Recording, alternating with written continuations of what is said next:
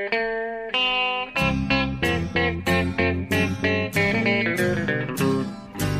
out there, we're on the air. It's hockey night tonight. Tension grows, the whistle blows, and the puck goes down the ice. The goalie jumps and the players bump and the fans all go insane.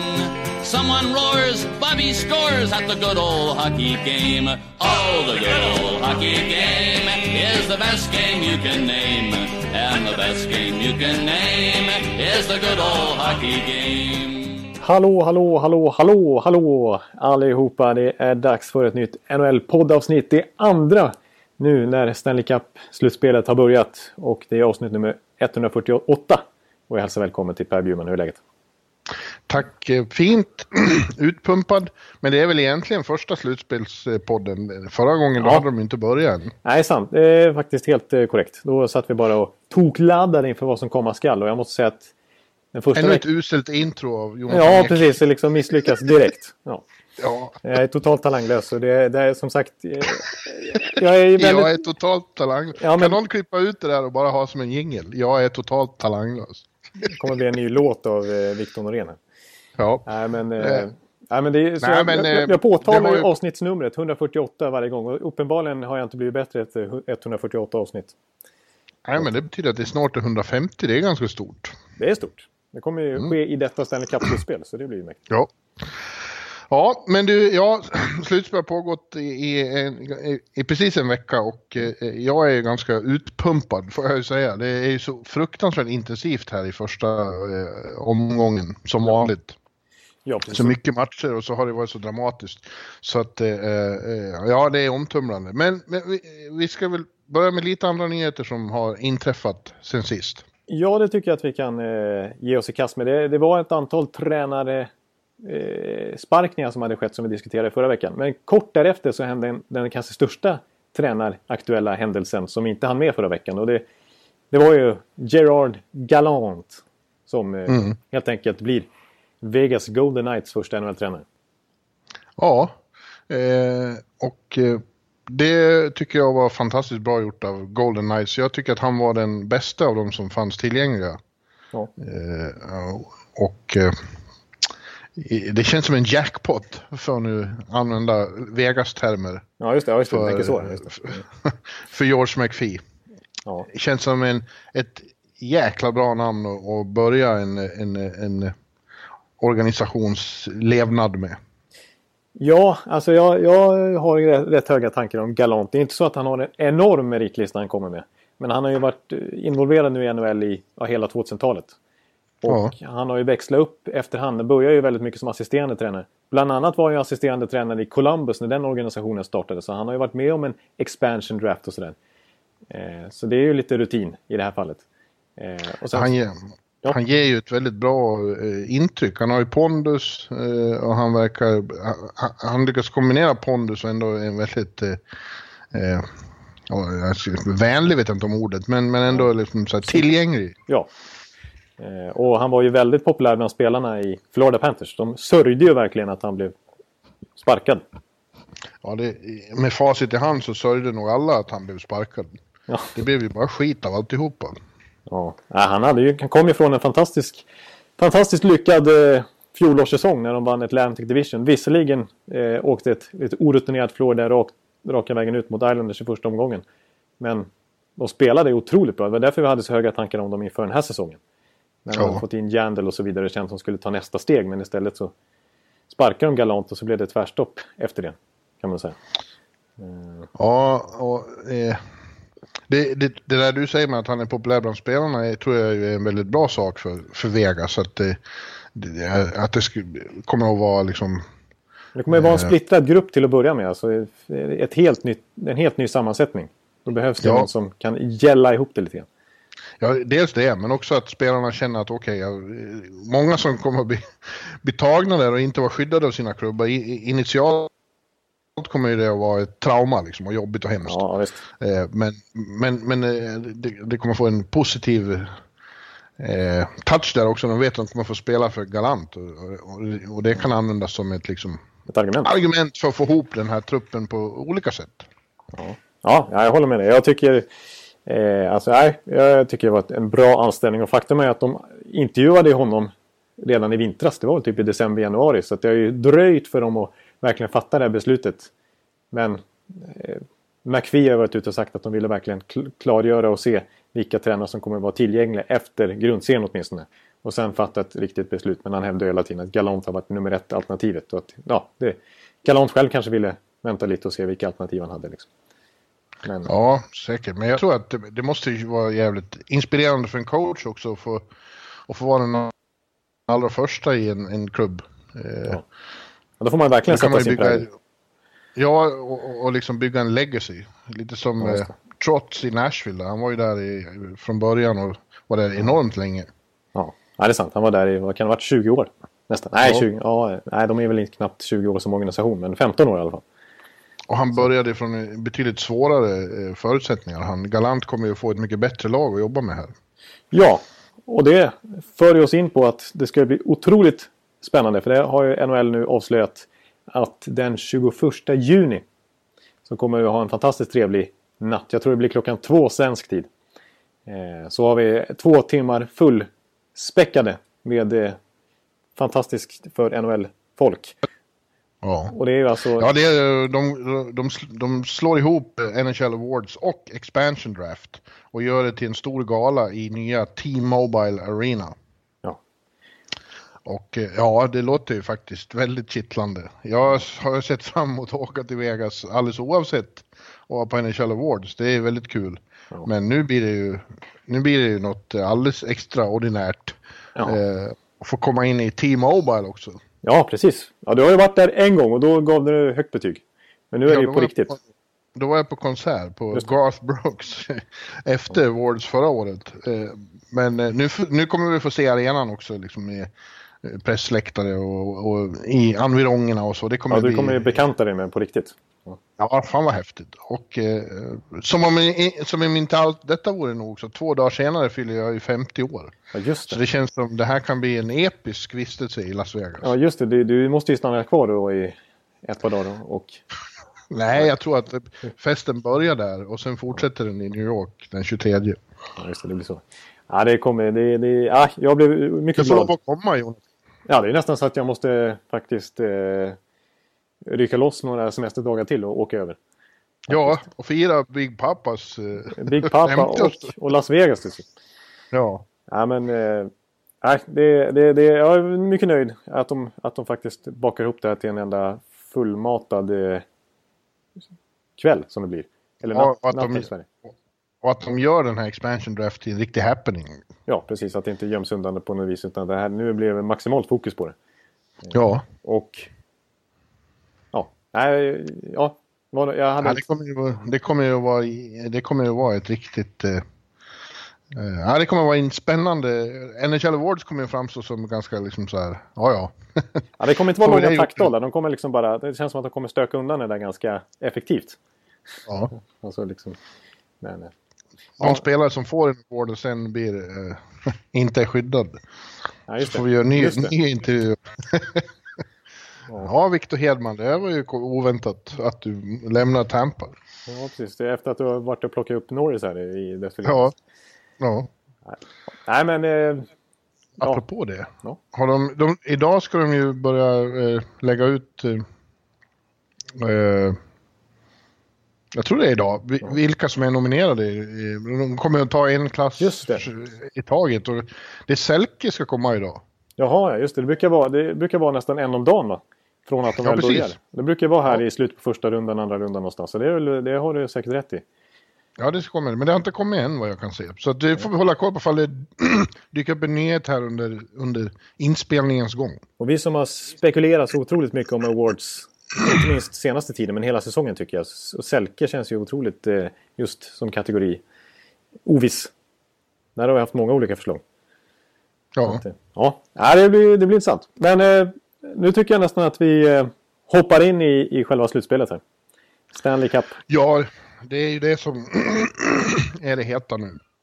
Verkligen. Ja, förresten, jag vill säga en sak ja. till som inte ja. har med slutspelet att göra. som har att göra med vilka som inte gick till slutspel. Och, och, vi ska inte prata så mycket VM och Tre Kronor och så här, men låt oss konstatera att, att uh, Tre Kronor har vilket jävla kanonlag de håller på att få ihop.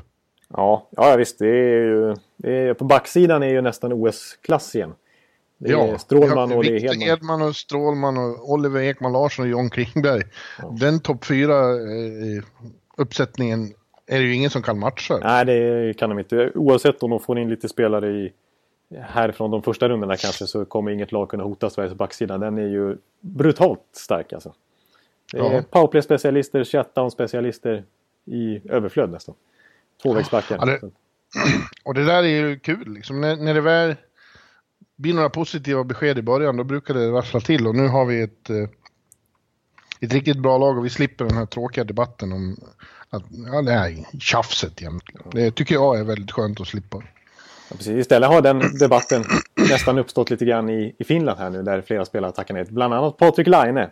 Som visserligen ja. hade sina skäl. Han var inte skadad men han var ju sliten. Han har ju spelat fruktansvärt mycket matcher det senaste året och är bara 18 år gammal. Så att... Ja det är ju det att han är bara 18 och tackar. Men, men eh, som jag har förstått det av, eh, eh, av de som har bättre koll på det här så är Winnipeg väldigt angelägna om att han vilar också. Ja, och då är det svårt att tacka ja.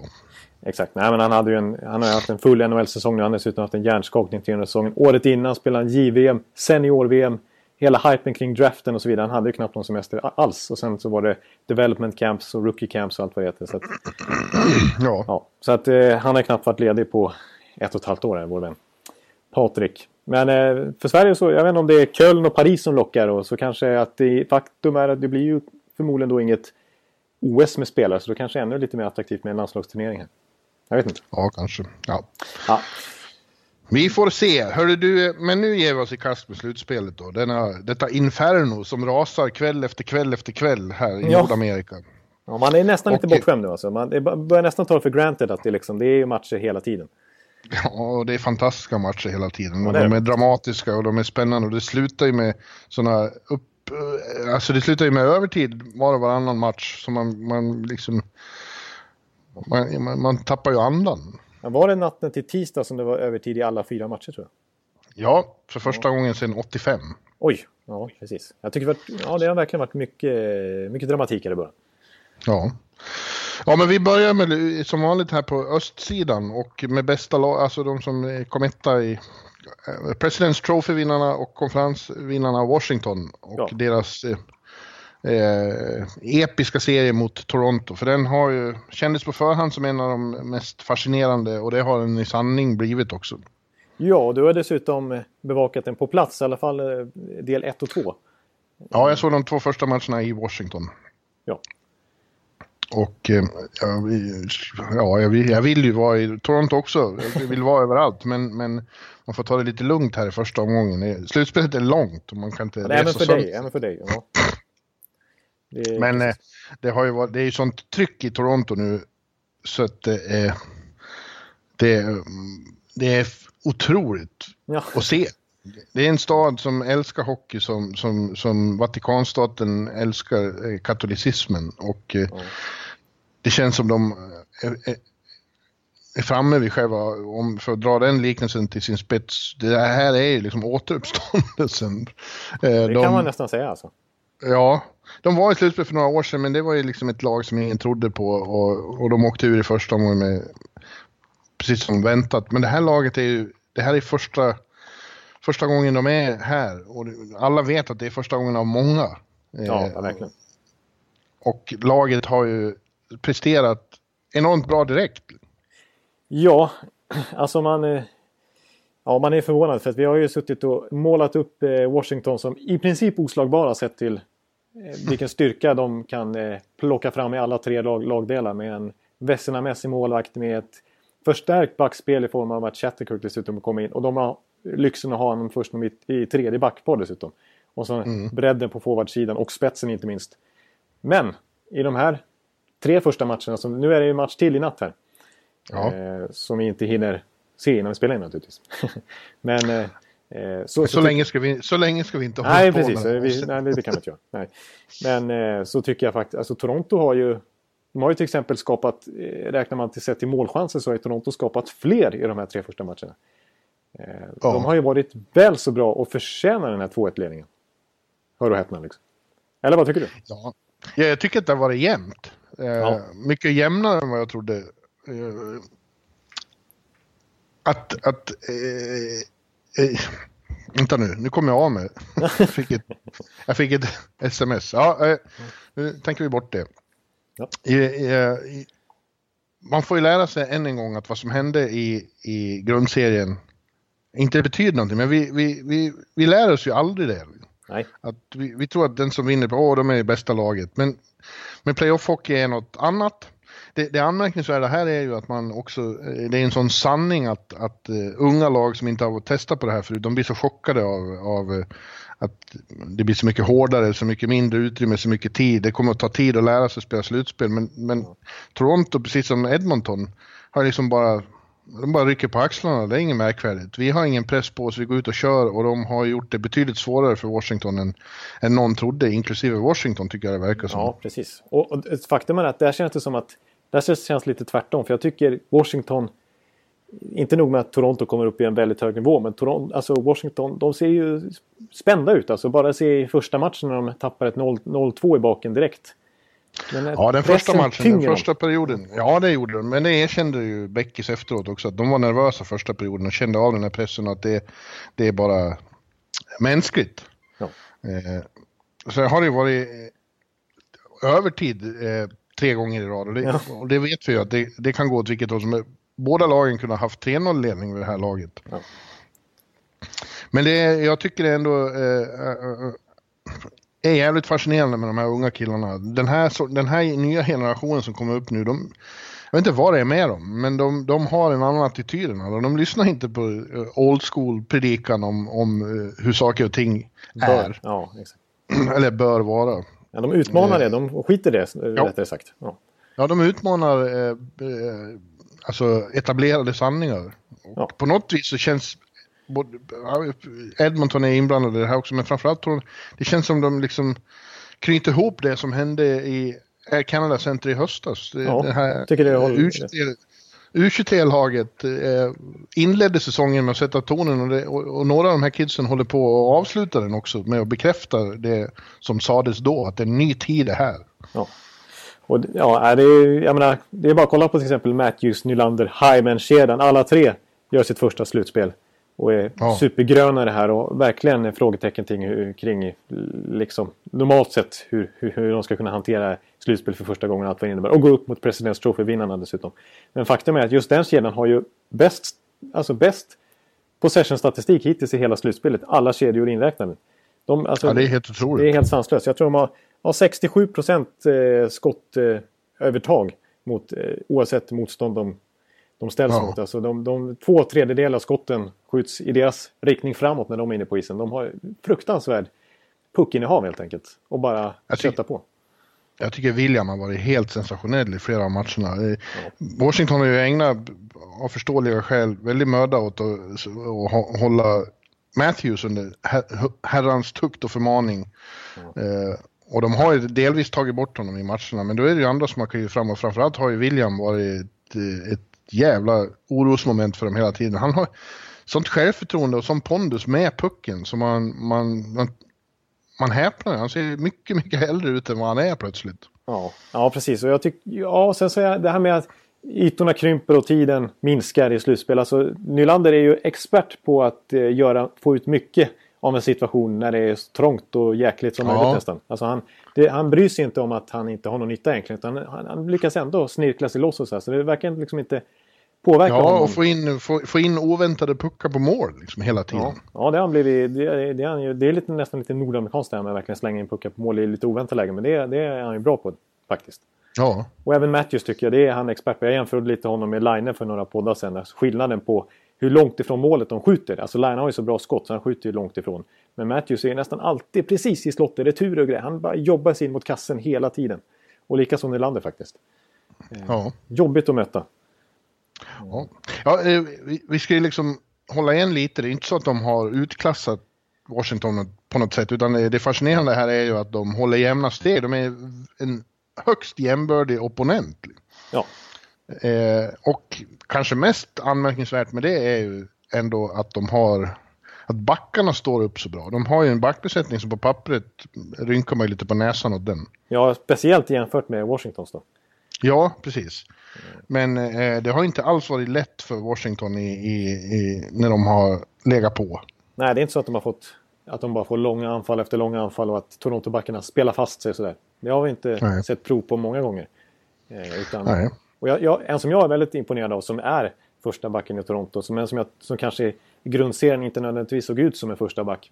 Det hoppas jag Toronto han ska göra och det tycker jag verkligen han har gjort i det här slutspelet hittills. Jag är jätteimponerad av Morgan Riley. Mm. Jag, jag, tycker verkligen att han har den här pondusen nu. Och han är ju väldigt spelskicklig. Han är ju otroligt skridskostark. Den har han alltid fått beröm för. Och trots det så har han ju fysiken. Han väger ju 100 pannor och har ändå den fysiken. Eh, och så Mike Babcock sa efter första matchen att det var hans bästa, sång, äh, bästa match han, han har sett Riley göra.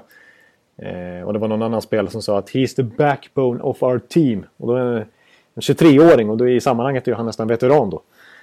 Eh, ja. Så det, det, det, är ju, det, är, det är bara massa unga nyckelspelare nästan överallt. Men jag måste säga att Riley kanske inte är den som får störst rubriker av alla unga spelare i det här laget. Men jag, jag är imponerad av hans tre första matcher mm. i alla fall. Det måste jag säga. Ja, Samtidigt så är det ju något med Washington som gör att man kliar sig lite i huvudet. Så, eh, eh, deras oförmåga att komma upp på högsta nivå och deras oförmåga att, att döda när de har chansen. Alltså, eh, vi såg ett byte i andra matchen mot, mot eh, i, i Verizon Center där. Ja. När de, det slutade med att de kvitterade väl då. Det var första kedjan spelade så fruktansvärt bra och satte sån in i helvete press. Ja. De var inne i zonen i en minut och 18 sekunder och det slutade med att Beckis tryckte in en öppet mål. Kommer du ihåg det bytet? Ja. ja. Eh, det var helt fantastiskt. Eh, och eh, samma sak i början av tredje matchen Precis. i Air Canada. Då, då, var, då var Beckis och, och Ovechkin glödheta och fixade 2-0-ledning direkt. Men sen är det som att de liksom sjunker tillbaks.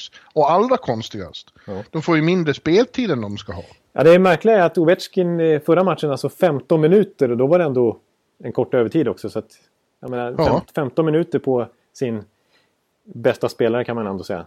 Är ju otroligt konstigt och extraordinärt ovanligt i ett slutspel när toppspelarna får ännu mer istid normalt. Ja, det är så märkligt. Alltså, de har ju, fått de har ju eh, begränsat deras speltid under grundserien. Ja. Och det, det har man ju utgått från att de gjorde för att... Spara eh, till. Spara dem, inte för, inte för att vänja dem vid mindre istid. Utan att de skulle liksom ha kraft kvar och spela slutspel. Men det här, jag fattar inte, vad, vad är det här?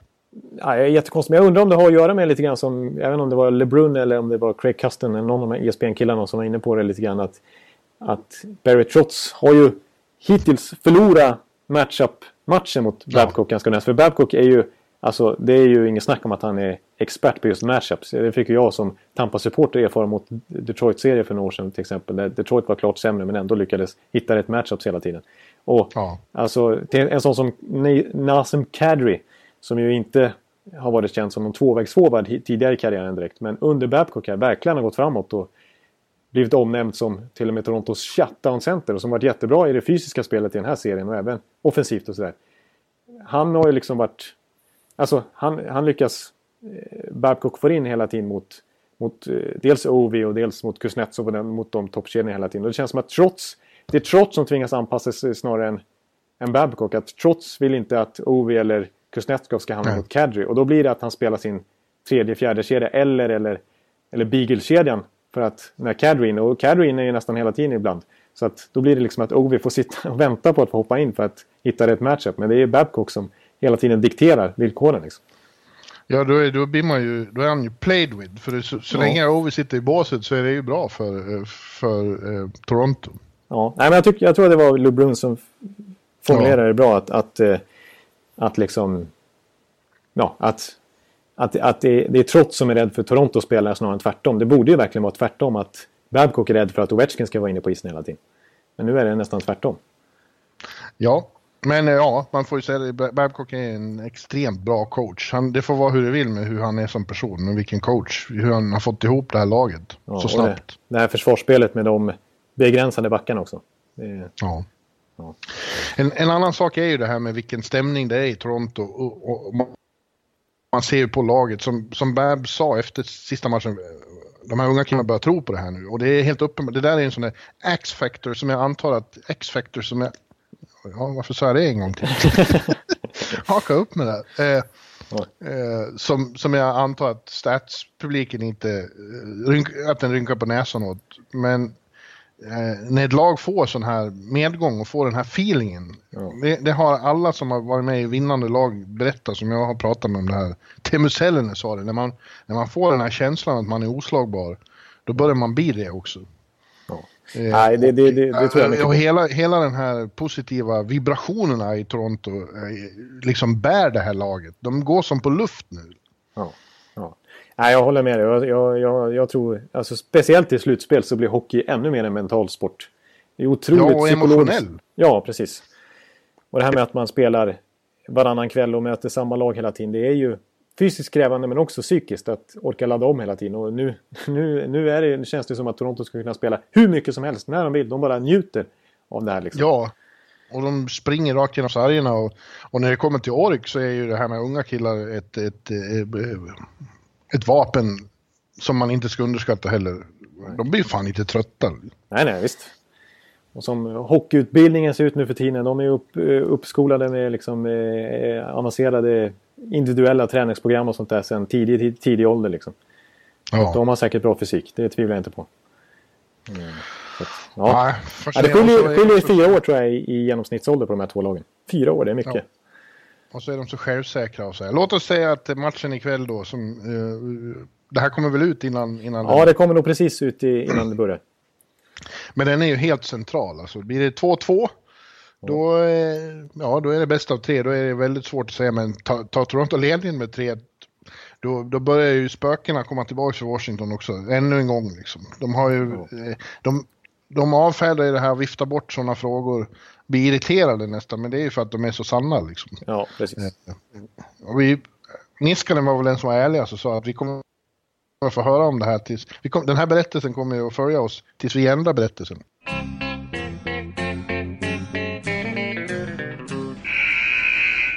Ja, nu kanske det lät lite konstigt här. Vi var tvungna att avbryta inspelningen kort för jag var tvungen att ta ett samtal. Men nu är vi tillbaks och jag hoppas, Jonathan är ju en, en häxdoktor med saxen så han kan klippa ihop det här bra. Ja. Uh, gissar jag. Men nu, nu hoppar vi på nästa serie i öst. Vi, vi är klara med Washington, Toronto. Jag tror det sista vi pratade om var att uh, matchen ikväll, ja. den som inte, alltså om det blir 2-2 då, då är det all bets are off, vad som helst kan hända. Men tar, tar Toronto ledning med 3-1, då vet det fan alltså. Då Nej, kommer de här tror... spökena för Capitals. Snöbollseffekten rullar vidare lite grann för, för ja. Washington tror jag. Ja. ja. Men hörru du, vi har också Ottawa-Boston som pågår, också spelar ikväll igen. Och där leder eh, Ottawa med 2-1. Kanske lite oväntat. Jag trodde att när Boston vann eh, första matchen så eh, brutalt, får man säga, i, i, i Canada, eh, Canadian Tire Center. De avgjorde, Marchand avgjorde sista, sista sista minuten. Ja. Eller slutminuten i alla fall. Ja. Eh, så trodde jag att det, det, skulle vara en för hård smäll för Ottawa. Eh, med en Erik Karlsson som det talades som inte riktigt eh, i, hundraprocentigt skick rent eh, hälsomässigt. Men eh, Ottawa har kommit tillbaks bra. Jag får säga att det, det är den serie jag, jag tror jag sett minst av eh, ihållande matchsekvenser. Så jag har väl inte jättebra koll. Men du har ju. Ja, jag har följt den här en, en hel del. Eh, Ja, alltså ja, det, det, det är ju jämnt alltså. Det är ju jämnt, eh, väldigt jämnt med de här två lagen. Alltså. Eh, nu har det varit två stycken 4-3 segrar för Ottawa, båda i förlängning. Eh, varav den andra matchen där, eh, som ju, då, då, känns det också, då hade, hade ju trots allt Boston tagit ledningen med, med ja, vunnit första matchen. Och sen ledde de ju, hade de ju tvåmålsöverläge i, var inte så? I den matchen också. Och så kom Boston till, eh, eller Ottawa tillbaka och vände och vann. Ja, men det har varit mycket så att de eh lag kom igen från underlägen. Ja, precis, det är lite konstig trend. Som, visst, så kan det ju vara ibland, men det har varit väldigt många sådana eh, tillfällen mm. i många serier. Och inte minst den här, för även i match tre sen när det vände över till Boston så hade ju Ottawa 3-0 ledning. Och så tappar man den på rekordsnabbt så var det helt plötsligt 3-3. Och sen ja. blev det inga mål och sen så först i förlängningen så avgjorde Bobby Ryan. Jag är lite förvirrad här så jag måste bara bryta in med, vad, vad, jag vet inte riktigt varför jag hoppade direkt till den serien. Det logiska kanske hade varit att ta Pittsburgh Columbus men det är för att de spelar, jag tog i spelordningen att de också ska spela ikväll. Jag Ja, ber om det. ursäkt. Kanske varit lite ologiskt men, Men vi kör åtta det. Ja. Ja. ja nu, vi har ju börjat så Ja, det är lika bra att prata ja, ja, om. visst. Ja. Nej, men, Men eh, jag vill ju säga det, vad, vad, jag har sett, vad jag har sett är ju Erik Karlsson och eh, Ja. det här med att han inte skulle... Eh, han är ju extremt viktig för laget. Jag tycker han är Hart Trophy-värdig i sin betydelse för det här laget. ja, precis. Det, han, han hade ju problem med en fot i slutet av grundserien. Men det är ju inte så att det verkar hämma honom. Han har ju gjort några helt otroliga saker och eh, vi kommer inte runt den här passningen till Mike Stones mål. Slutspelets snyggaste mål. Den passningen alltså, den kan man gå runt här bland andra spelare i andra serier och bara säga såg du Eriks passning? Och de liksom de bara sätter sig ner och ruskar på huvudet och säger det ska inte gå, det ska inte gå. Nej, nej den, är ju, den, är ju, den är ju två meter upp i luften. Eh, det är en Boston-spelare som försöker hoppa upp och ta den, men missar. Och så landar den precis på centimetern på blå så att det inte blir offside. Mike Hoffman lyckas ta emot den. Ja. Precis, och sen kommer han fri och gör en fo- foppa-fint och lägger in den. Och det är ju bara, alltså jag menar, det, det, var det tycker jag är det snyggaste målet i slutspelet hittills. Ja, den sitter ju i princip på, på klubbladet liksom, Ja, ja. efter att ha flugit genom hela luften. Exakt, det, det finns inte. Och det var ett ganska Nej. långt byte för Boston där inne, så jag trodde Karlsson skulle vara trött. Men så liksom, ja ah, men då kör jag väl den här superpassningen då. Och så Ja. ställer hela Boston liksom. Ja. Men, Jag eh, pratade med honom efteråt och frågade om det där, var det en chansning? Nej, man, hoppas, man hoppas ju att den ska komma rätt. Så. Ja. Men man blir ju inte förvånad för att faktum är att jag tyckte ett av slutspelets snyggaste mål innan det här gjordes. Det var också Erik Karlsson inblandat i när han, Ja. det här Ja. han gör i Game 2 då när han kvitterar matchen. Eller det är ju Brassard som får äran att göra det. Ja. Men det är ju hela, det är Erik Karlssons mål. Han trippar på blå, kommer ut mot sarghörnet och så slår han en passning som ställer hela Boston igen då. Eh, helt öppet Ja. mål för Brassard på andra sidan och bara lägga in den. Ja, han har varit inblandad i de två snyggaste målen. Och det tredje snyggaste var väl det Radulov gjorde här på Madison Square Garden i Game Ja. 3. Också det är en foppa-fint fast eh, med skillnaden Ja. att han hade en back hängande över sig och så lyckas han med en hand Ja. ändå göra den där grejen på Henke Lundqvist. Ja. Ja, vi återkommer till det. Men Erik alltså, eh, vilken eh, ja, Conn Smythe insats i några matcher här. Ja, verkligen. Och det- det började höjas lite röster, tycker jag. Eh, Du var ganska ensam, men, men, men det var ändå några andra som hakade på och tyckte att ja, det är nog Hart-säsong av eh, Erik Karlsson. Inte minst när han var borta där lite grann på slutet, hur vikt, när det syntes liksom, när han åkte på 1-5 mot Minnesota till exempel. Eh, alltså hur, hur bra han är och hur viktig han är, inte minst för Ottawa. Men nu tycker Ja. jag att det är, nu, nu är det väldigt stora ord om Erik Karlsson från alla möjliga håll i Nordamerika. Faktiskt. Ja. Ja, tyvärr är ju hartrösterna redan inne så att eh, det, det kommer ju inte att påverka det. Men, men det är ju upp, helt uppenbart att han, det finns nästan ingen som är viktigare för sitt lag, skulle jag vilja säga. Nej, nej. Nej, det tycker, inte, det tycker inte jag. Jag läste din text från en av matcherna här. Det var väl den sista här som Bobby Ryan avgjorde. Då sa väl Bobby Ryan att han, han har aldrig sett en bättre hockeyspelare än Erik Karlsson. Det var verkligen stora Nej. ord, men ändå. Ja. Erik själv går inte att få ur den. Han bara säger ja, ja men det, är, Jag kan det går väl bättre okej. än Ja. ja, jag kan väl bättre än så här. Det går sådär. Ja, men- Ja, gubbarna gjorde det bra. Gubbarna var bra idag. Jag tycker det var, det var bra. Han, han blandade sin småländska och göteborgska. han har en säregen dialekt alltså. Ja. Han är säregen på många sätt, men en magisk hockeyspelare. Men eh, ja, Boston då? Vad, vad säger de? såg att de ser ju bra ut. Ja, de är, men jag tycker de pendlar lite grann. Alltså, jag har inte varit Ja. så imponerad. Vissa perioder tycker jag att de är jättebra. Eh, men som till exempel i första matchen som de vin, eh, vinner efter att ha vänt då i sista perioden och vinner med 2-1. Där hade de till exempel de hade ju noll skott på mål i hela andra perioden. Eh, och, Ja, och, ja här, och sen så... Ja, i den här, i den här tredje matchen då på hemmaplan. Så var det ju otroligt håglöst. Alltså, jag tyckte Ottawa spelade väldigt, väldigt bra. Men, men man förväntar sig betydligt mer av Boston på hemmaplan. Det gamla Big Bad Bruins liksom. Bara trycker ner motståndarna hemma och de har matchup rätt, liksom. De kan sätta Bergeron mot vem de vill. Ett corsi monster liksom. Men ändå så, så, så kom de ingenstans i den matchen. Och det var mer en inställningsfråga tror jag. och- Kanske. Men Ja, jag, jag tycker, i- men ibland å andra sidan som i Game 2 vissa delar och även när de kom tillbaks i, i första matchen så, så ser man ju prov på det här eh, Boston-laget som verkligen har några pusselbitar som är riktigt vassa. Eh, och ett, bland ett lagspel som verkligen bara flyter på men Ja, jag är lite... Ja, det är, du har rätt i det. Det är lite upp och ner. Det är lite ojämnt. Eh, Ja. Men de har lite otur också. Det, det där, när, när Ottawa avgör matchen häromdagen så är det ju en utvisning där som är väldigt underlig. Liksom, att de ja. inte också får en utvisning med sig.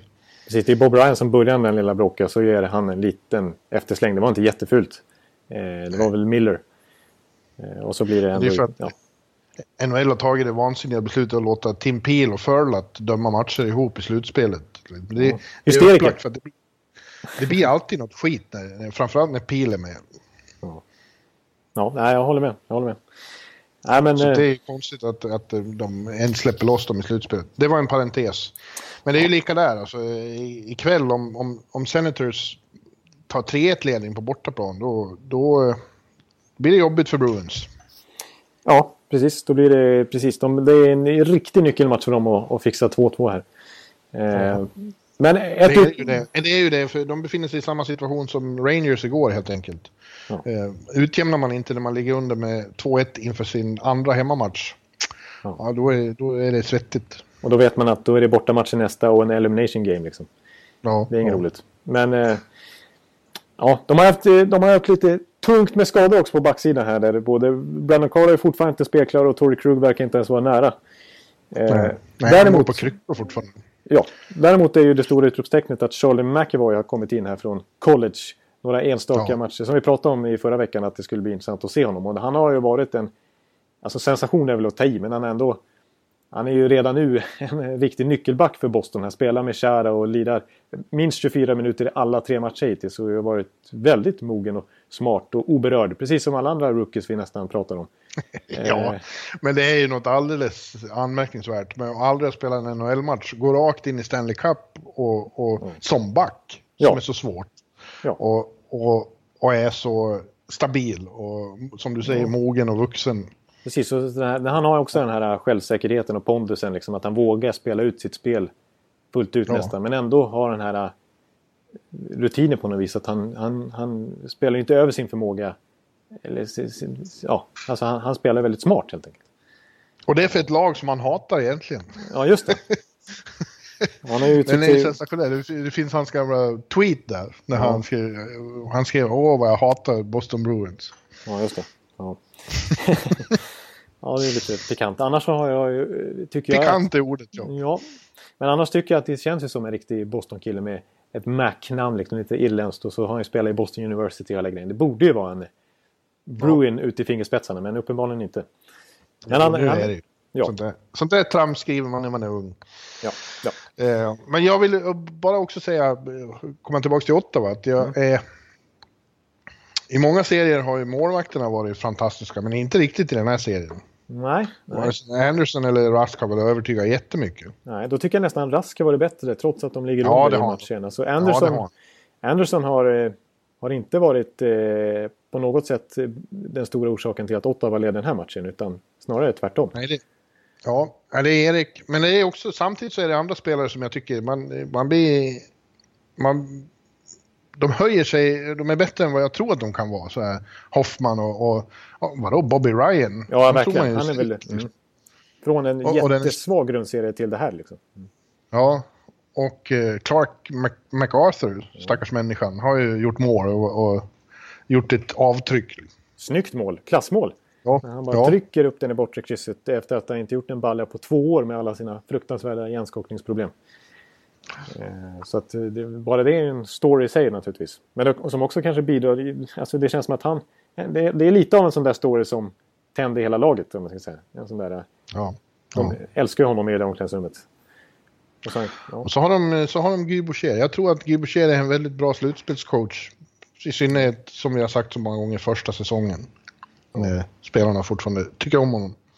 Det, eh, ja, man ska inte tippa eller något i slutspel. För det blir bara fel. Man har ingen aning om vad som ska hända. Nej. Men jag tycker det kanske ändå det lutar lite åt Senators där. Ja, alltså jag, jag kommer ihåg i, i förra podden när vi skulle tippa så, så argumenterade jag för båda lagen och så kom jag fram till att jag hade ju oerhört mycket tyngre argument på Boston-sidan. Eh, ja. Lät det som liksom. Och när jag skulle komma med mitt tips så lät det som att nu tippar jag 4-1 eller 4-2 till Boston. Men så sa jag ändå 4-3 till Ottawa. För på något sätt den här säsongen så lyckas de ju ändå kräma fram lite extra ur sitt spelarmaterial. Mer än vad man förväntar sig. Hela tiden. Och de, mm. ja, så jag blir inte förvånad om Ottawa kniper det här till slut ändå. Och de har ju fått tillbaka Mark med Tott också. Jag tycker deras backsida är liksom, eh, som är lite bräcklig utöver Erik Karlsson blir starkare på det viset också. Ja. ja. ja, nu får du välja nästa serie så inte jag gör fel. ja, men då, eh, då, då tar vi Pittsburgh Columbus. Ja. ja. Där, eh, ja, också en lektion för oss som tror vi vet så mycket. Eh, Pittsburgh skulle ju få så svårt utan Chris Letang. De skulle inte ta sig förbi lagmaskinen Columbus. Well, de gick upp till 3-0 utan att blinka och sen eh, så pressade sig... Sen, sen, tog William Karlsson Columbus på ryggen och ja.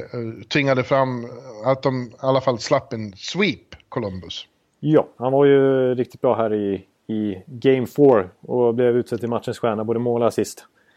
Ja, och tog bort Crosby, vann alla teckningar. Ja, det är ju, bara en sån sak är ju otroligt imponerande. Ja. Eh, nej, och det var ju första gången han gick upp mot Crosby. Det har ju varit Dubinskis eh, uppgift tidigare. Ja. Eh, och Dubinski är bra, men när man använder Dubinski så, som någon påpekade här på tv igår, jag ska inte komma och påstå att det är jag som har kommit på det här själv, men när man, när man använder Dubinski så, då tar man ju av, eh, avhänder man sig själv ett, ett offensivt vapen, för han måste ägna sig åt Crosby istället. Ja. Ja, och Crosby, nej, Dubinski har inte varit eh, överdrivet framträdande den här serien heller. Eh, och han är inte Atkinson heller som han brukar ha vid sin sida och så vidare. Eh, och inte Wennberg heller till exempel, utan det är ju... Men, men eh, ja, jag, ändå, alltså spelmässigt så tycker jag att Columbus har förtjänat mer än, vad de har fått i den här serien hittills. Jag tycker de har spelat väldigt bra i vissa sessioner liksom. De har verkligen den här bredden ändå som jag tycker Pittsburgh till viss del syns ibland att de saknar. Eh, så att ja. liksom, över tid så tycker jag Columbus verkligen matar, matar på. Liksom. De, jag kommer ihåg i första matchen till exempel. Då, då vann de i skottet med 16-3 första perioden. Och jag trodde det skulle lägga an tonen lite grann för serien. Pittsburgh kom ju knappt ur egen zon. De hade inte ett skott på mål de sista 14 minuterna av första perioden. Men sen, sen har de ju Crosby, de har Malkin och några till. Eh, mm.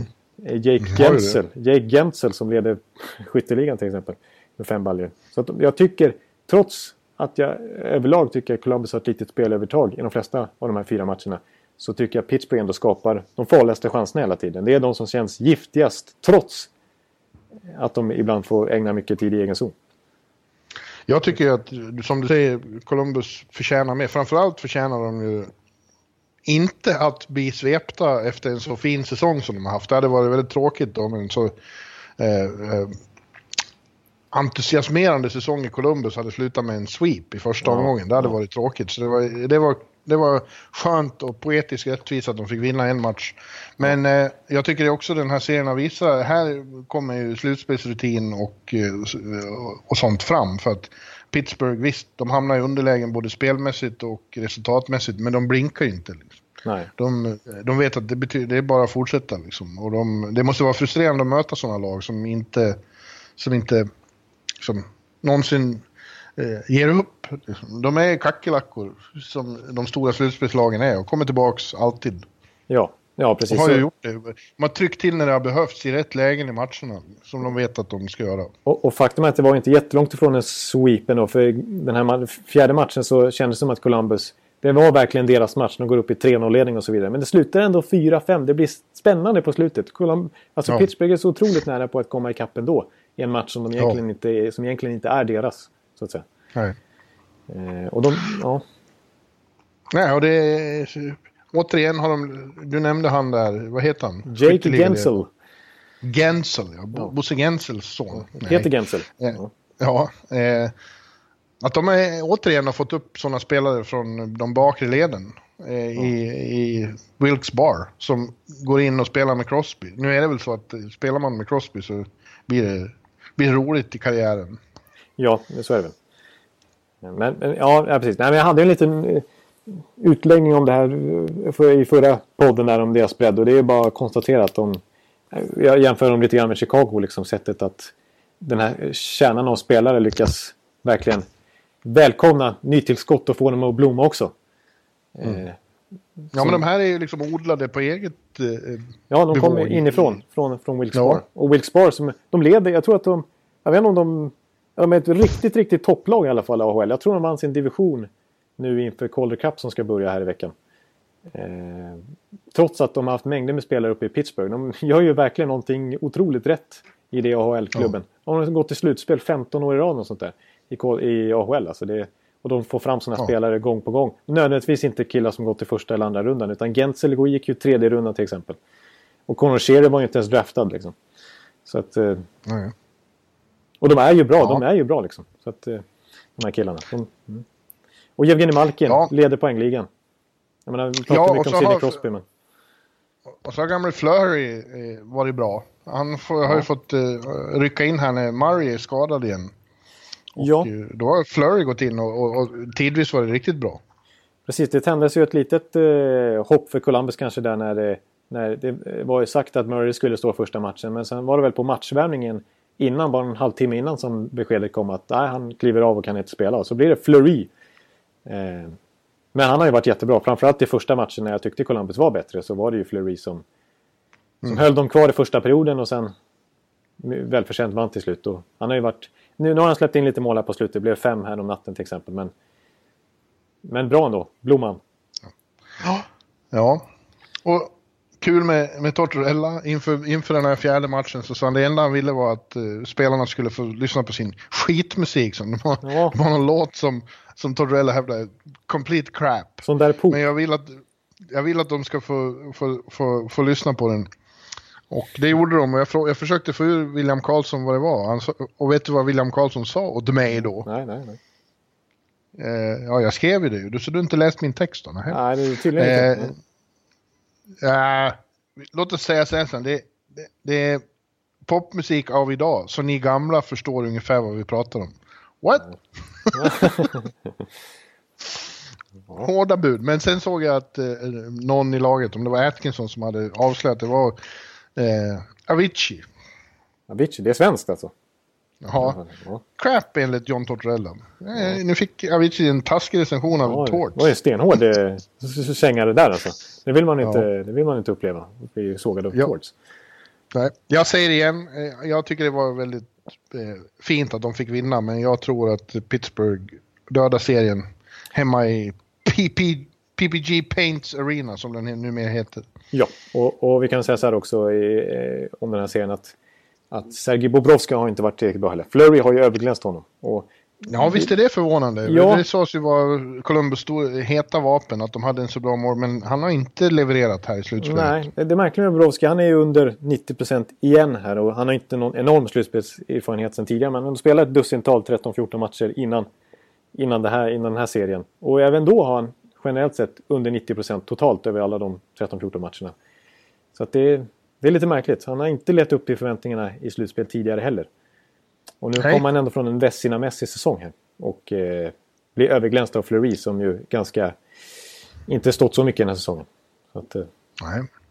De som har varit riktigt bra målvakter är Henrik Lundqvist, Pekka Rinne, Jake Allen och Fredrik ja. Andersen. Det är ja. de som har varit... Och Cam Talbot tidvis. Ja, tid, inte... ja, de tre första matcherna i alla fall. Ja. ja. Det var inte så kul här, här om natten. Men... Ja, det kommer vi in på. Ja. When you're ready to pop the question, the last thing you want to do is second guess the ring. At BlueNile.com you can design a one-of-a-kind ring with the ease and convenience of shopping online. Choose your diamond and setting. When you find the one, you'll get it delivered right to your door. Go to Bluenile.com and use promo code LISTEN to get $50 off your purchase of $500 or more. That's code LISTEN at Bluenile.com for $50 off your purchase. Bluenile.com, code LISTEN. Och där nämnde vi Henrik Lundqvist och varmed vi eh, eh, kommer till den sista serien i öst. Eh, mellan Montreal Canadiens och eh, New York Rangers. 2-2 efter matchen här på Madison Square Garden igår kväll. Ja. Eh, som jag var på. Och eh, ja, en fascinerande serie också. Jag, jag, den är nu svårbedömd. Jag trodde efter tredje matchen att det var över för Rangers. För efter två, två väldigt fina insatser av dem i Bell Center så stod de för riktig genomklappning hemma mot i den här tredje matchen. Ja, det var katastrof. Otroligt märklig eh, insats pa, utan passion, utan engagemang, utan, utan eh, någon attityd alls. Nej, de var det var bara, Energilöst, var, håglöst. Ja, energilöst. Håglöst är bra ord. Även, även i byggnaden, det kändes som att Rangers-publiken, visst de, det var inte så att spelarna gav dem energi heller, men de gav ingen energi tillbaka riktigt. Det kändes som att det var lite, det var liksom, det var ingen riktig laddning i, överhuvudtaget kände jag. Nej, men de eh, kammade till sig inför matchen igår och gjorde sin bästa hemmamatch i slutspelet på två år. Då. För de hade, innan den här segern igår så hade de faktiskt inte vunnit en slutspelsmatch på Garden sen Game 1 eller 2 mot eh, Tampa 2015. Ja, precis. Sex raka förluster var det väl på hemmaplan. Ja, ja. Men eh, ja, det, det såg ju klart bättre ut då. Eh, men det är en jävligt... När båda lagen spelar bra så är det extremt jämn serie. Ja, det är, ja, det är en underhållande serie tidvis också. Jag tyckte gårdagens match var riktigt kul att titta på. Som objektiv. Ja, men det var ju... Ja, fast det där, den tredje matchen var ju inte underhållande. Nej, den var precis. Det var, den var ju tvärtom. Det var, det var en av de tråkigaste. Det var den sämsta matchen i slutspelet. Kanske, ja. kanske att eh, Montreal gillar den, för de gjorde en jättestabil, helgjuten insats där. Ja, de spelade ju en väldigt bra bortamatch. Liksom, precis, typiskt bortaspel. Ja med extremt bra defensiv struktur och gav Rangers ingenting. Och, vilket var lätt då eftersom Rangers inte åkte skridskor och så. Nej, och så klev deras stjärnor fram. Webber gjorde ett snyggt mål efter Galchenjuk, fin assist mm. och så Radulos naturligtvis då. Mycket skickligt mål. Så det var liksom... Radulov har ju varit ett utropstecken. Ja, han är också med i toppen av poängligan i allra högsta grad här inledningsvis och har ju tystat lite sina belackar om att han inte är att han är en humörspelare som inte kliver fram när det gäller som mest. Utan snarare i omgång ja. 57. Men nu har han ju varit Montreals bästa spelare i de här tre första, fyra första matcherna. Kanske Carey Price ja. kan räknas in där också. Ja, men, och, eh, men väldigt bra matcher uppe i, Toronto, eller i Montreal också, i Bell Center, de två första. Det var ju Rangers, första matchen var ju, gjorde de ju riktigt bra då istället. Ja. Och Lundqvist höll nollan. Och Lundqvist har gjort fyra riktigt, riktigt bra matcher. Han är ju ja. vintage Lundqvist igen. Ja, precis. Han ser inte ut som den där Lundqvist vi såg i december till exempel. Utan Nej. Han, var, han ser så fokuserad ut. Jag tänkte verkligen på det framförallt i första matchen. Att han, han var, man ser ja. på Lundqvist ibland i hans blick liksom och så här, hans... Ja, bara överhuvudtaget hur han för sig på isen lite grann. Han såg otroligt fokuserad och målmedveten ut. Liksom. Ja, det är fascinerande. Alltså, vi försöker prata om det. Det är inte så att han inte är fokuserad i grundseriematcher och så, men det, det händer ju något liksom, i, i de här stora matcherna. Ja. Eh, att, att han, han vill så jävla mycket så att eh, fokuset blir hundraprocentigt. Ja. ja. För det, det, för det upplevde jag den första matchen. Han var 100% koncentrerad på vad han skulle göra. Och den där vinnarskallen ja, liksom på, syntes igen. Ja, och på, på, på varje detalj i spelet. Liksom. Han är så ja. noga med det. Liksom. Ja, för när han inte riktigt är på sitt game då kan han, då kan han bli sådär flaxig ibland och ligga kvar och, ja. och sådär. Men nu har han ju inte alls varit det. Jag tycker han är Nej, det ser man ju. Då, när han inte får, då kan han hamna ur position och så. Det har hänt de här gångerna när han har kommit tillbaka från skador och så. Man ser att han inte är inne i sin rytm.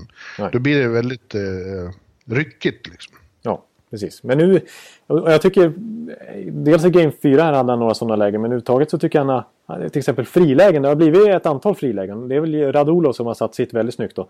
Men eh, annars tycker jag han har varit väldigt följsam liksom. Svår att komma ja. förbi. Och han, han, är med på alla de här eh, skarvningarna och styrningarna och så vidare också. Han, liksom, han ser pucken ja. hela tiden på något vis. Det, ja. Ja. Jag är imponerad. Bättre än, bättre, alltså, nästan bättre än Price hittills. Om möjligt. Ja, men Price, Price har kanske inte satts på lika svåra prov. Eller? Han hade ja. ju en, till exempel då Game 3 hade han en extremt enkel match. Ja, det, det gick inte att hävda att Rangers skapade ett enda riktigt farligt läge i den matchen. Nej, precis. Eh, igår var det fler, men eh, ja, de eh, lyckades överlista honom två gånger då. Först Jesper Quickie Fast och ja. sen Rick Natch. Men eh, det är ju samtidigt så här, det är fortfarande så att Rangers försvar är ett frågetecken. Det är några spelare där med Nick Holden i, i framförallt har varit bedrövlig när han, han var petad tredje matchen. Ja. Kevin Klang kom in och var inget bättre heller. Så det, det, nu, får, nu börjar jag hålla med Stats-fansen här att det är eh, rent egendomligt att de inte släpper in Denning. För han är fan inte, han kanske inte är perfekt som, som Shutdown-back. Eller Vigneault ser honom. Men han är fan bättre än Holden. Och han är fan bättre än Klein. Ja, precis. Och det märktes i alla fall lite i den här matchen som faktiskt Rangers gjorde bra här. Så började, så började ju till slut då eh, sådana som Brendan Smith, det är backparet med Brendan Smith och Brady Shea få lite mer speltid. Då blev de på riktigt andra backpar.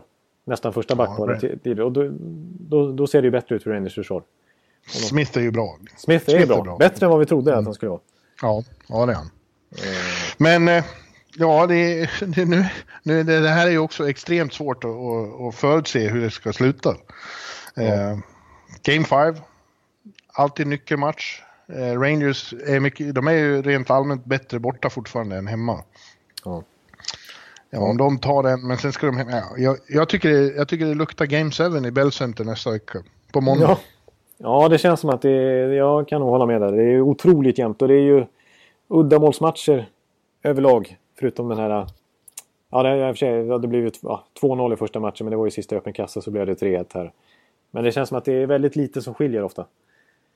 Ja, den, den andra matchen var ju fascinerande. Då kunde ju Rangers ha skaffat sig 2-0 ledning. För det var, de hade ledningen med 2-1 var det väl. Ja, de hade till, var det till och med tvåmålsledning. Ja, ja, det kanske de hade. Men, men på slutet där, det var ju bara sekunder kvar när Montreal kvitterar och sen avgör de på övertid. Eh, vad ingen, ingen har nämnt är ju att den där brutala förlusten kanske satt i huvudet på Rangers spelare. Kanske var därför eh, Game 3 var så dålig. Ja, jag tror mycket väl att det kan... Att luften gick ur lite grann där. Att det var... Det är Ja. en psykologiskt tung match att tappa. Att, att de eh, höll på att cruisa mot ett 2-0 överläge liksom i matcher och sen så blir det 1-1 istället och så får Montreal istället en väldig energi liksom. Ja. Det var ett helt annat fokus mellan lagen i, i Game 3 där. Det var Montreal var mycket bättre. Eh, Men eh, ja, jag tycker det är jämnt. Jag tycker det är jämnt. Det fint, båda, jag menar när Henke Lundqvist spelar så här bra också. Ja. Eh, Och när de börjar inse sina matchningar på backsidan och, och, och vissa där faktiskt är bra. Jag menar McDonald tycker jag också är riktigt bra. Det är han ju, det vet vi att han är. Men jag tycker han spelar bra i den här serien. Eh, och då tycker jag inte att nödvändigtvis att deras försvarsspel behöver vara en supersvaghet. Eh, sen, sen har de ju lite mer, lite mer bredd forwardsmässigt tycker jag. Trots allt en, en eh, Montreal. Om Montreal kan få igång Pacioretty också, kanske Galchenyuk lite mer. Så har de Mm. några va vassa vapen där. Men annars tycker jag att det finns lite mer att, eh, att plocka i, i Rangers. Ja, offensivt. Men det, defensivt är Montreal bättre, hävdar jag. ja, ja. Ja. ja, så det blir svårt. Men det blir så fascinerande att följa. Du, Let's Go West, Young Man. ja. Och där börjar vi med en serie som, eh, där håller den stora skrällen på att ta, ta form. Eh, med konferensvinnaren Chicago mot Nashville. Och Nashville leder med 3-0. Ja, I din vildaste fantasi hade du inte trott det, Jonathan Ekeliv. det hade jag i min vildaste fantasi aldrig kunnat tro. Nej, nej, det hade du inte. Det hade Nej. ingen annan heller. Det finns ingen, ja det finns ju de som tro, trodde att eh, Nashville skulle slå Chicago. Vi har ju vår vän Jarko på nära Ja, håll. just det. Precis, som skulle satsa pengar till och med. Oj. Ja, Ja. ja. Men inte ens han trodde att Nashville skulle få det lätt. Nej. Och det, lätt ska man väl kanske inte säga att de har fått det, men 3-0 mot Chicago är ju... Eh, lite sitter man med uppspärrade ögon och tittar på, på det resultatet. Ja, och så de nollade alltså, Nash, alltså eh, Chicago i sin hemmaborg United Center. Där de är, ofta är nästan närmast oslagbara i slutspel. Där de har varit så... Ja, två gånger om! Ja, inte bara... eh, Precis, verkligen. Och 5-0 i andra matchen. Jätteviktig match för Chicago att vinna den och skaffa sig 1-1 på hemmaplan. Då blir det 0-5. Ja. Pekarinne står för två assist och har fler poäng än Taves och Kane och allihopa. Ja. ja. ja, det, det, Ja, det, vad är det som har hänt? Delvis är det ju Pekarinne har ju blivit också vintage Pekka. Han är ju som i gammalt gott slag. Två Ja. nollor och, och eh, väldigt bra i tredje matchen också. Den tredje matchen är, tycker jag ändå, ännu mer intressant. Eller det är Ja. inte ännu mer, men den är... Den säger också något om att det här inte är riktiga Chicago. För där tar de ju ledningen med 2-0. Och då tror man nu jävlar, nu, nu kommer de och nu, nu blir det andra bullar här. precis, och nu Men kommer... de tappar den 2-0-ledningen. Nu börjar Predator skaka lite grann. Men nej, precis tvärtom. Det är, det, det är inte det Chicago vi är vana vid att se som precis lyckas förlora den matchen. Hitta ett sätt att förlora den matchen. Eh, Ja, ja exakt. De, Gamla klyschan. samtidigt, jag törs inte räkna bort Chicago. För är det något de här senaste sju vårarna innan den här har lärt mig och alla andra så är det väl att de kan, när de vävar igång så går ingen säker. De låg under mot, med 3-0 mot Vancouver 2011 11 var det väl? Ja. Då kom de tillbaks, tvingade fram en Game 7 och fick stryk på övertid i Game 7. De Ja, låg under med 3-1 mot Detroit här 2000, vad det nu var. Ja, inte så jättelänge sedan. Kom tillbaks och vann. Ja.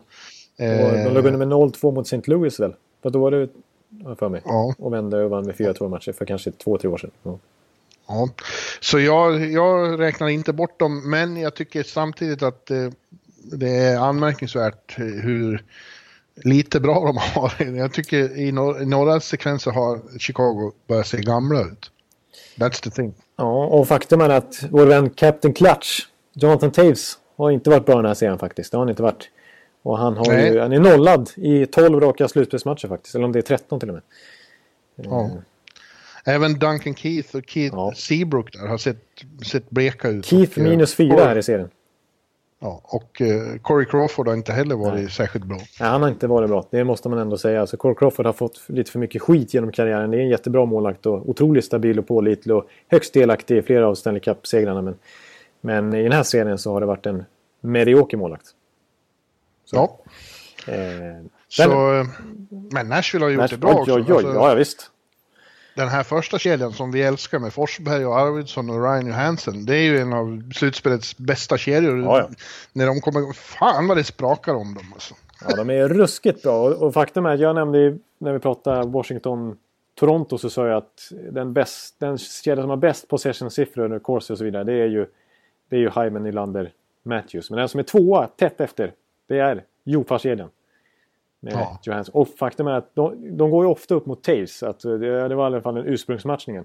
Men där, där är det total utklassning. Alltså Johansson äger Taves.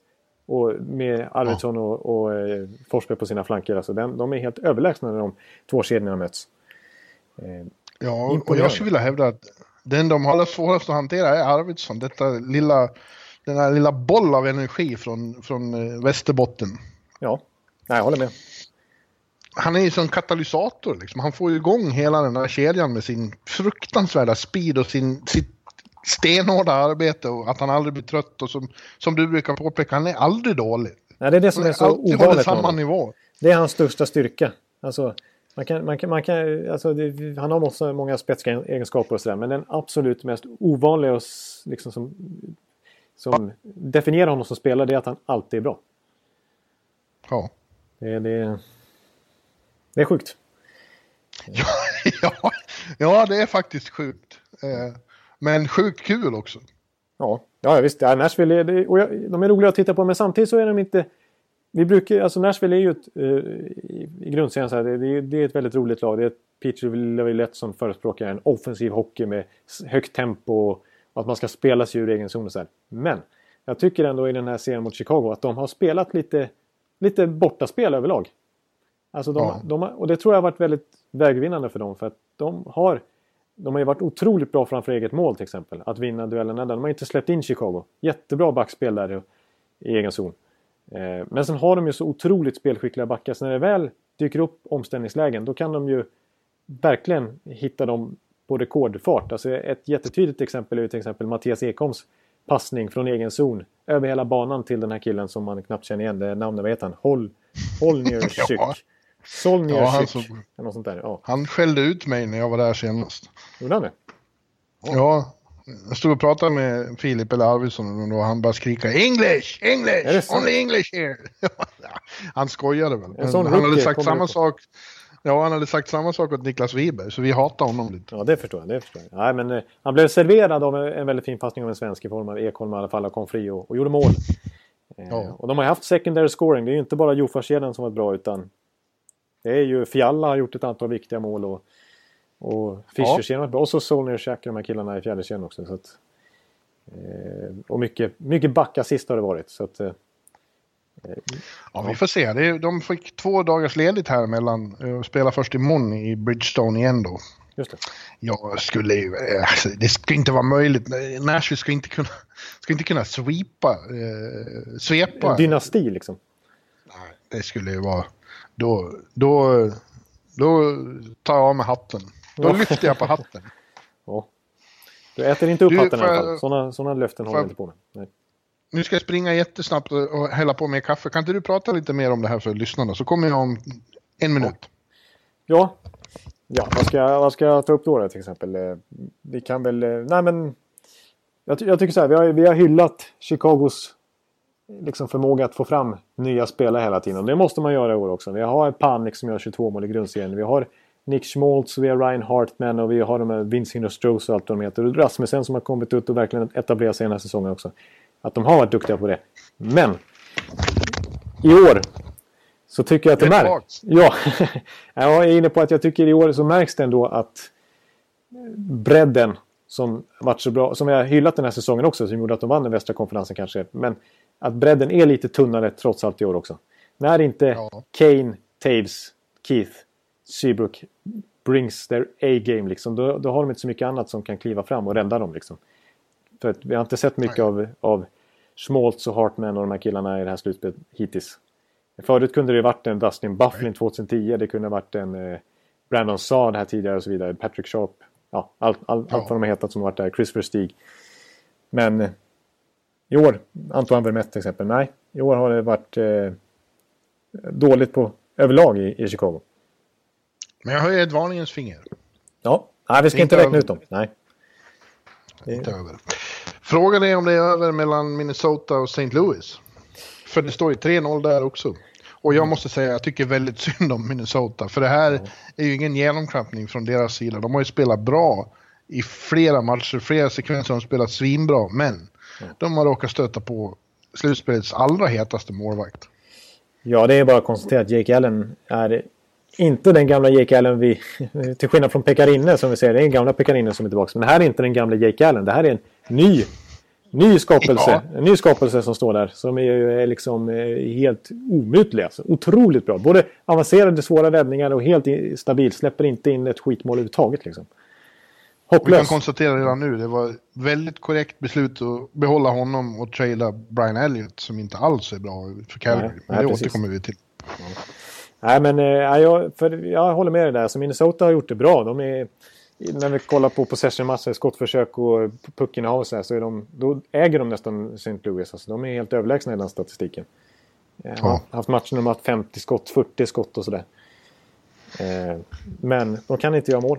Och jag, jag, alltså Baudreau var ju... Han, nu är han ju återigen sådär tens och humorlös och, och, och, och så vidare. Ja. Och han blev ju arg här på presskonferensen efter Game 3 när han, när han lämnade i, i ja, vrede. Bara han bara gick. Ja. Eh, men jag håller med honom lite då, för då sa han verkligen så här att ingen får liksom ifrågasätta våran arbetsinsats i den här matchen. Det har ingenting med det att göra. Liksom, ingen kan komma och säga att vi inte spelar bra, att vi inte gör vårt bästa.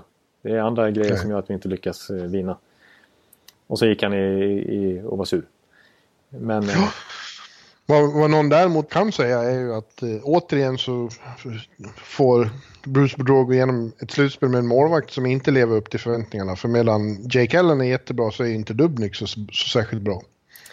Nej, precis. Det är, alltså det är inte så att Dubnik är någon katastrof, men, men eh, han har ändå ganska hyfsade siffror med tanke på att St. Louis gör inte så många mål och det räcker för att vinna. Däremot så släpper han in några för enkla mål. Alltså det, är, det släpper in skott utan skymning och sånt där.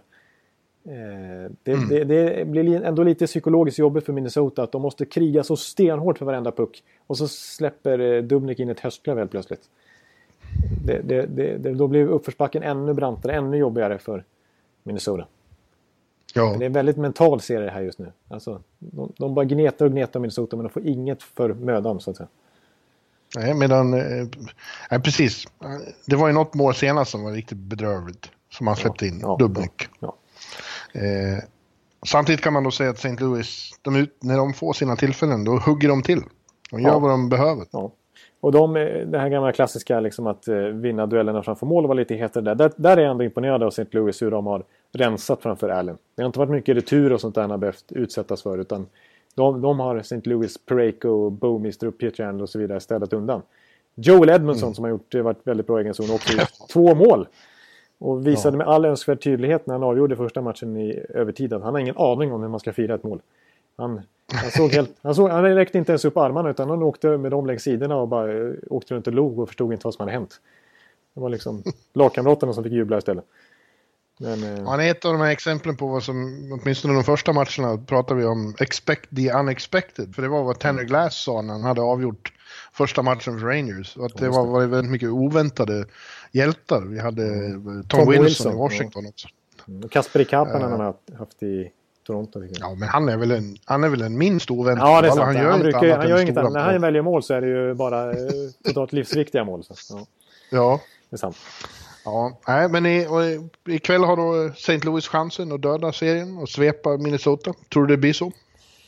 De spelar i Scott Trade Center. Ja, spel, spelmässigt tycker jag lite så också att Minnesota förtjänar nu att få, att få knäppa ja. St. Louis och ta en sig. Ja. Efter den här säsongen, trots allt, även om de vikit ner sig lite grann den sista... Ja, efter nyår nästan, eh, i alla fall sista månaderna, så, så har förtjänar deras säsong bättre än att bli svept av St. Louis här. Det, det känner jag. Så som de har spelat också i den här serien. Men, eh, men som Jake Allen är just nu så ja, det, det, de kan inte göra mer än ett eller två mål på honom. Så det gäller ju att Dubnik att de, tätt, mm. att de lyckas eh, täta till där bak också. De har inte råd att släppa in massa mål. Liksom. Att, eh, och de hade en lite speciell eh, upplandning. I och med att de hade två matcher off här så valde de inte att stanna i St. Louis. De åkte ju hem. Och sov i sina okay. egna, egna sängar och, och, tog en off day till och mitt i slutspelet. Så valde de att stryka träningar och sånt där och bara mental health care och sånt där vad Boudreau kallar det för. Nu ska de bara släppa alla de här jobbiga tankarna och den här mentala uppförsbacken och komma tillbaka stärkta nu och flyga tillbaka till St. Louis som ett nytt lag här. Ja. Så vi får se vad det är. Ja, fascinerande. Ja. ja, jag tror att det är dumt att flyga mycket, ja, men det är jag det. Ja, precis. Nej, det, blir en, det blir lite extra resor här på, på kort tid. Jag tror att Popovic ringer Brodin imorgon för att eh, som, eh, du minns ju, vi såg Minnesota, Poppe var ju extremt imponerad av Brodin, minns du det? Ja, han, han tog nästan till svordomar för att uttrycka ja. sin stora fascination för Brodins eh, offensiv tvåvägsspel överhuvudtaget. Mm. Ja. Jag tycker synd om Minnesota, men jag tror att det blir ännu mer synd om dem ikväll. Ja. ja. Och vilken, eh, alltså, då ska vi lägga till Brodin till den där VM-backuppsättningen också. Nu snackar ja. verkligen historisk bra backar. Ja. Ja, sen har vi Anaheim Calgary. Där står det också 3-0 nu till Anaheim. Och ja. eh, där, där, skulle man också kunna tycka synd om Calgary då, men det gör jag inte alls. För jag tycker de har satt sig i den här situationen själva. På flera olika sätt. I, I Anaheim två matcher i rad så lät de sig provoceras. De tog idiotiska utvisningar i fel lägen för att de inte kunde hantera Kessler, Getzlavs och eh, Paris eh, tjuvtricks. Liksom. Ja, sådana utanför eh. spelutvisningar som inte har någonting med ja. hockeyn att göra egentligen. Som bara är provokationer som de låter sig... Dougie Hamilton ja. tog ett par riktigt bedrövliga utvisningar. Ja. Sen blev man ju kallad både... Ja, precis. Ja, det där. ja, eh, eh, som Anaheim utnyttjade då. Och sen i Game 3 då i, i, i Calgary, i fantastiska Saddledome. Eh, det finns ingenstans där det ser så bra ut med fansen. För alla är klädda i rött. The Sea of Red. Ja. Mm.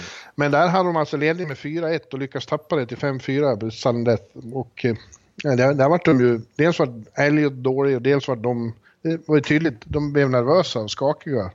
Ja. Eh, så fort Anaheim började göra mål. Jag tycker den enda som har, har verkligen klarat sig igenom de här tre första matcherna med, med äran i behåll är Mika Backlund. Ja, han har varit jättebra. Ja. Väldigt företagsam och duktig i tvåvägsspel som han alltid är. Eh, och ja. bidraget med mål och assist och så vidare. Och, ja. Medan Anaheim ser ut som ett finallag redan nu. Alltså de är ju obönhörliga. När de får chanser då smäller det. Ja, alltså det är ju en styrka. Visst, visst, jag tycker de har haft osedvanligt mycket turmål och sådär. Men samtidigt så är det ju ett bra lag. Har ju tur med sig, det. Alltså, du gillar inte Anaheim? Jo, ja, ja, ja, ja, ja. Men... Eh, men eh, en av men, deras bästa heter Jakob Silverberg och han har fan inte gjort några turmål. Han har, skjutit, han har använt sin jävla bössa. Ja, absolut. Han är, han är riktigt i form. Och även Rakell. Jag, jag älskar hans mål som han gjorde i Game 2, tror jag, den andra med matchen när han eh, står bakom mål eh, mot ett samlat Calgary-försvar. Och som en kobra bara lägger in den köksvägen. Alltså, ja. Han bara noterar att det finns en liten lucka där och bara trycker in den extremt påpassligt. Väldigt målskyddsinstinktsmässigt. Eh, ja. Så att, men samtidigt så här, den matchen tyckte jag Calgary gjorde en bra. De sköt ju 37 skott. Eh, och sen så är det ett en märklig, märkligt mål som avgör i slutet när en, en, en diagonalpassning som tar på en Calgary skridsko och en båge lobbas över Brian Elliott och så blir det avgörande målet. Och även... Så, så kan man se det, men de vek ner sig. Ja, precis. Men ja, det här... Ja, i den här Game 3 på hemmaplan så var det också ett, ett självmål egentligen. Ett Corey Perry-skott som Elliot räddar och så går den på Michael Stones vad och in. Men, eh, ja. men det är ju liksom... Det är, vissa lag får ju den där målen med sig och Calgary får dem inte med sig just nu. Och det, är, det är ju ingen tillfällighet när det sker tre matcher i rad. Aldrig. Mm. Så att... Eh, nej. Man, eh, man förtjänar sina studsar, som det heter. Ja, det heter ju onekligen så i slutspel också, brukar eh, man prata om. Och när det händer flera gånger i rad, då är det ju ett mönster snarare än en tillfällighet. Och Elliot, som sagt, inget vidare. Nej, han har varit... Eh, och det, det, var en nyckel för Calgary om de skulle kunna hota Anaheim, att de får ett fantastiskt målvaktsspel från Brian Elliott. Ett sånt målvaktsspel han bjöd på i St. Louis förra säsongen. När han var mm. grym. Men han är ju så upp och ner. Ja. Han, är, han har ju en förmåga att vara ojämn både under säsonger och mellan säsonger. Ena året jättebra och får fina kontrakt och sen så blir det inget bra sen. Det är verkligen katastrof liksom. Det är så... Ja, men alltså, det är ju jättekonstigt. Visst, nästan alla målvakter och alla spelare är ju ojämna. Det är bara Victor Arvidsson som inte är det. Han är alltid bra. Ja. Men, men alla spelare har ju sina svackor och sådär. Men vissa kan ju ändå hålla någon slags lägsta nivå. Men det har ju inte Brian Elliott riktigt. Alltså han, han har ju två olika karaktärer. Den ena är AHL-mässig och den andra är grymt bra NHL-målvakt. Och just nu är, är det, lutar åt det här första alternativet som inte, inte hjälper Calgary. Alltså det är för mycket mål i Häcken och för mycket enkla mål. Ja. Ja. Att, eh, De möts ikväll igen va? Yes. Ja, det är väl dags igen nu. Mm. Ja. Ja, eh... ja, det blir nog, kan nog bli sweep. Även, ja. Kan bli sweep, men även om Flames tar en match så sen, de vinner ju aldrig i Honda Center. Nej, precis. De har förlorat 29 raka matcher nu, så att, eller vad det är. Så att, ja. ja. Och Anaheim, är... Anaheim, Anaheim kommer gå vidare. Ja, och, och i sin sida Anaheim som vi varit inne på. Ett, det är väl bara Washington i grundserien som hade tagit fler poäng då i, sen, under kalenderåret 2017. Och nu inför slutspelet hade de ju 12 eller 13 eller 14 raka matcher utan förlust under ordinarie tid. Och den sviten bara förlängs här mot Calgary hittills. Så de är i ruggig form också de här killarna. Getzleff och Perry och, och Kessler. De är riktigt ja, bra. Verkligen. Riktigt bra. Det man, eh, det man sätter frågetecken för som du har gjort några gånger som jag kollar på nu och du har ju alltså, de kör ju dem så, han matchar ju dem så hårt så vi får se hur länge det här håller. De har en förmåga att kunna ta slut när de får spela så här mycket. Ja. De är inga ungtuppar. Ja, det, det är, ja, precis. De är ju över 30-årsgränsen där. Så att, eh, mm. det, den risken finns ju. Så. Den risken finns. Frågan är vilka de får möta i konferensfinalen. Då, för det blir antingen, i den sista serien vi ska prata om här är ju då Edmonton-San Jose. Där Edmonton imponerat enormt i två i Game 2 och 3 när de nollade San Jose. Först andra matchen hemma i, i Rogers Place och så allra mest imponerande i Shark Tank. Men igår så var det som att Sharks hade fått nog. Ja. och bli lekta med av yngre. Så de bet tillbaks hajarna, slog ihop käften så att eh, det blödde ymnigt ur alla hår på Oilers som fick stryk med 7-0. Ja, det var ett svar på tal alltså. När, eh, det var ett statement. Det var ett riktigt statement när det började snackas om att eh, Sharks era är över och de, nu är de trots allt för gamla. Och det, finns ingen, mm. det finns ingen energi i Pavelski och Thornton som har varit skadad och Couture och, och Marlowe och, och killarna.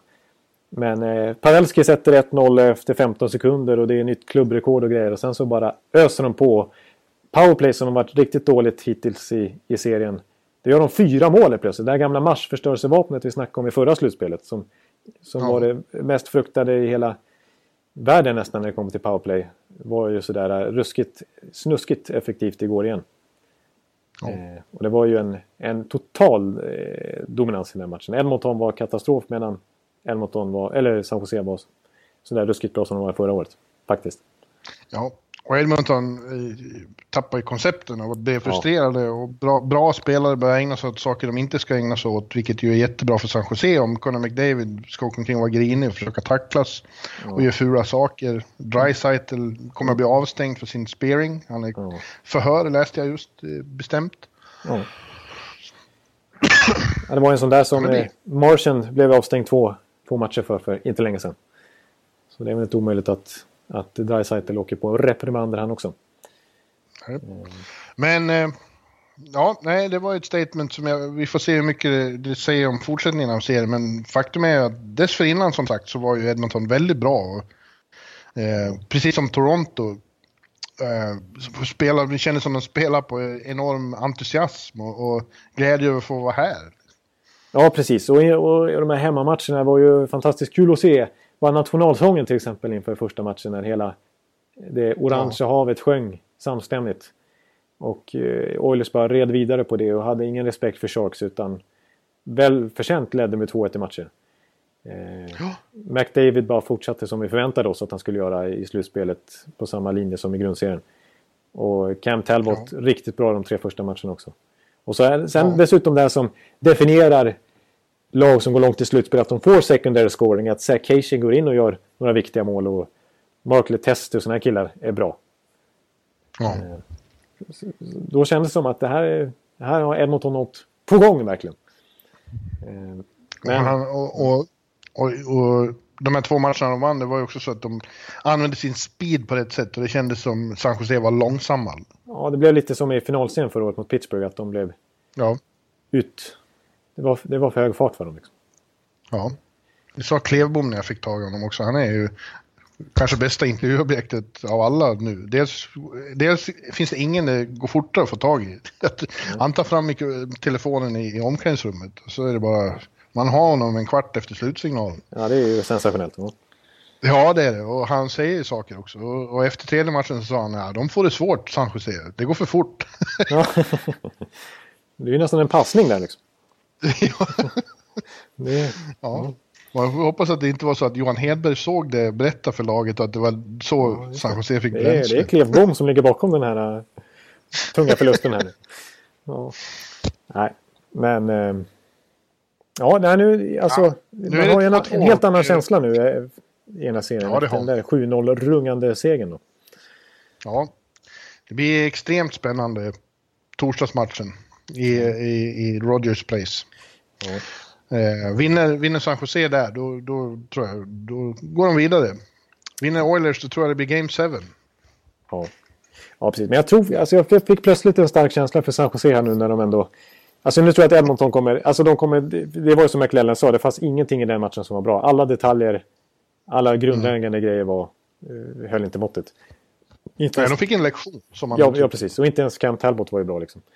Eh, men eh, så jag, samtidigt tror jag att de kommer vara mycket bättre och mycket mer fokuserade insats på hemmaplan. Men det här, jag menar San Jose har gått lite tungt i slutet av grundserien också och slarvat bort den där första platsen i divisionen. Men det här kändes som en riktig självförtroende för boost för dem. Och att en sån som Couture får göra en så bra match. Pavelski också, jag tror, och Burns och, och, och Jones ja, i kassen håller nollan. Jag tror att det lyfter många av deras viktigaste spelare. Jumbo, Jumbo Joe som har varit skadad ja, och var ju också bra. Precis, precis. Så att... I sitt, i sitt obscena skägg. ja, men för det här Sharks-laget är ju i princip detsamma som förra året och då var de ju så fruktansvärt bra. Så att ja. eh, det, det, de ska ju kunna hota Oilers och kunna vinna sån här serie, det tycker jag. Nu när de kommer igång liksom. Jag är lite besviken vill jag säga på Edmonton. Alltså, McDavid känner vi igen, han är bra. Han hade en, precis som alla andra en dålig match igår. Men Dessförinnan så har han varit bra, men då tycker jag att de här gamla, de här gamla klassiska Oilers-spelarna som harvat i botten i alla dessa år, alltså eh, Nugent Hopkins och Eberle och till viss del Dreisaitl i den här serien i alla fall, har inte varit speciellt bra. Alltså Nugent Hopkins gjorde sin poängmässigt sämsta säsong här i grundserien och nu är han nollad i poängkolumnen på fyra matcher hittills också. Eh, ja. Så att eh, jag tycker egentligen, för Edmontons del så är det backsidan har varit bra. Kent Talbot har varit fantastiskt bra. McDavid som alltid bra. Eh, och sen har det varit sådana Sacation och Letester, de här killarna i fjärdekedjan som har som varit bra. Alltså middle six där med andra och tredje kedjan är jag inte imponerad av. Det här gamla gardet. De har inte... Nej, de tycker jag nödvändigtvis inte har anpassat till slutspelshockey på samma sätt som McDavid till exempel. Så du tror att det blir Anaheim San Jose nästa omgång? Alltså nu har jag ju tippat, jag tippade ju väl jag tror jag tippade Edmonton 4-3 matchen, så jag måste ju stå fast för det ändå. Nej, det måste du inte. Måste man, kan väl, nej. man, kan väl vara, man, kan, man kan väl tro annat Ja. och ändå få lov att stå fast vid sitt tips. San Jose Anaheim det låter ju som ett världskrig av... Jag tror inte de har stött på varandra i slutspelet på väldigt länge i alla fall. Nej, precis. Nej. Nej, Vilket jävla krig. ja. Och nu när båda lagen känns i form också kanske då. Så...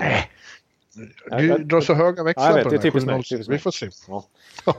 Men eh, ja, vi får se. Ja, det, det känns svårt. Den här serien är helt öppen i alla fall. Ja, det är den. Ja, men du, då är vi klara för den här veckan. Ja, Väl? en eh, rejäl måttlig podd. Det är nästan en och en halv timme tror jag. Ja. Nästa vecka då får vi se när vi återkommer. Då ska vi väl vara igenom första omgången tycker jag. När vi, när vi, och eventuella sista, vänta ska vi se här. Eh, Det blir någon slags mittemellan-podd då. När, mellan Om- serierna. Typ. om eh, de sista Game 7 eh, som är scheduled är ju då Ottawa Bruins, Chicago, Nashville och Minnesota Blues nästa onsdag. Men det känns kanske inte som, ja, Senators vet man inte. Men det känns inte som de andra ska bli Game 7. Så vi kommer snabbare in i andra rundan än kanske planerat och det är bra det, för då blir finalen spelad tidigare. Ja, just det. Ju snabbare vi kommer in i nästa omgång, desto bättre är det. Ja, du, du är rutinerad. Du vet ju hur det, hur det går till. Här. Ja. Ja. Men eh, vi, eh, vi hörs någon gång i nästa vecka, om en vecka ungefär. Då. Och så, så, så, så, så eh, analyserar vi vad som har hänt och den första rundan i stort. Och sen så börjar vi kika framåt på vad som komma skall i runda två också. You bet! Ja, så blir det. tackar, då tackar vi för den här veckan. Tack så mycket! Adjö, adjö!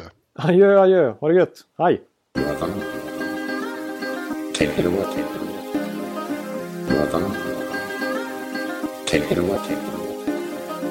And everybody at home, please remove your hats, stand up, stand up, stand up, stand up. And everybody at home, please remove your hats, stand up, stand up, stand up, stand up. Oh, Canada.